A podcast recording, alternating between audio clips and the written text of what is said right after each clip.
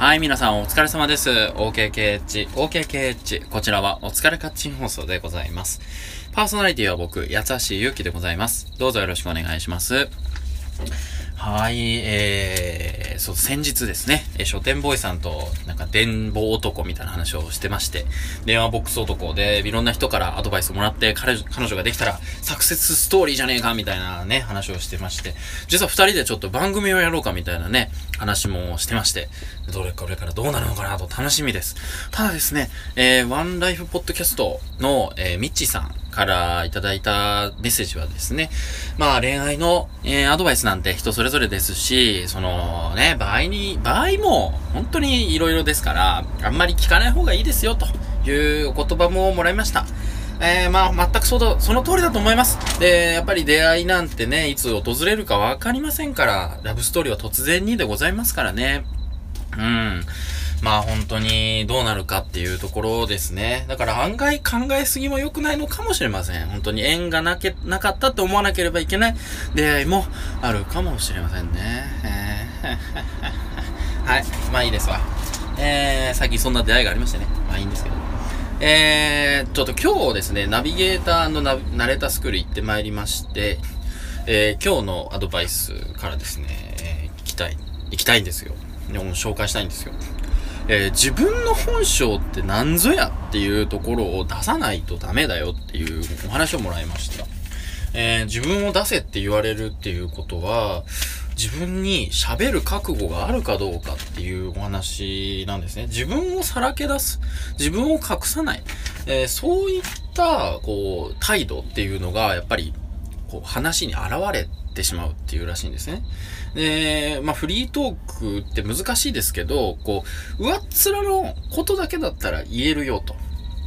例えば、ボランティアは素晴らしいとか、戦争は悪いとか、そういう一発のね、情報みたいなのは世の中にあるので、その考えとかに触れすぎてしまうと、自分が本当にそう考えていないにもかかわらず、そういう風に考えているんだ的な話をしちゃうらしいんですよ。ね。えー、だから、えっ、と、本当に思ってなくてもそんな考えになってしまうから、本性とか本音が出ない放送になってしまうよっていうお話で、ああ、そうかなと思いました。で、僕実は、大道芸が好きなんですですね。で、昔、高校、中学と、中学高校と大道芸やってたことがあって、友達とやってたんですけど、で、なんで好きなんですか？ってやってるうちに好きになっちゃったんです。で、なんで好きなんですか？どうして？手で、両手でやることなんで、それこそ演奏とかもいろいろありますよね？みたいな話で、なんで好きなんですか？ってまたこう先生に聞かれてですね、こういろいろ考えると、最終的に目立ちたかったからですかね？みたいな、こう、ポロッとね、本音が出てきてしまったわけです。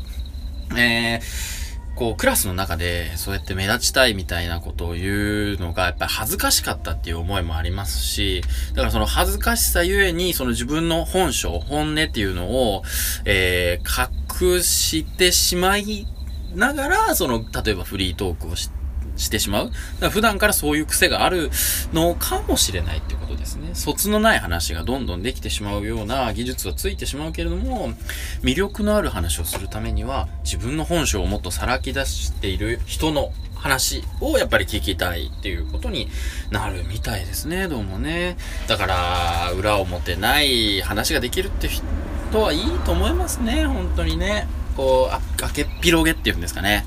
いい意味で。しいなと思いますね。秘密が多い。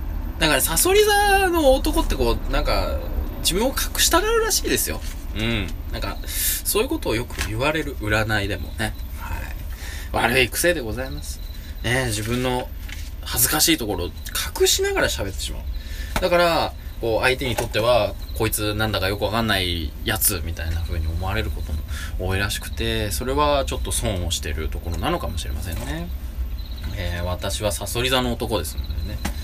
ね、それはどうでもいいんですけども。とにかくそういうアドバイスをいただきましたので、このお疲れカッチン放送でも、えー自分のことを、恥ずかしい自分のね、エピソードをちょっと持ってきたりすることも厭わないくらい、ね、喋っているんですけどね。うん、喋ってるつもりなのかもしれませんね。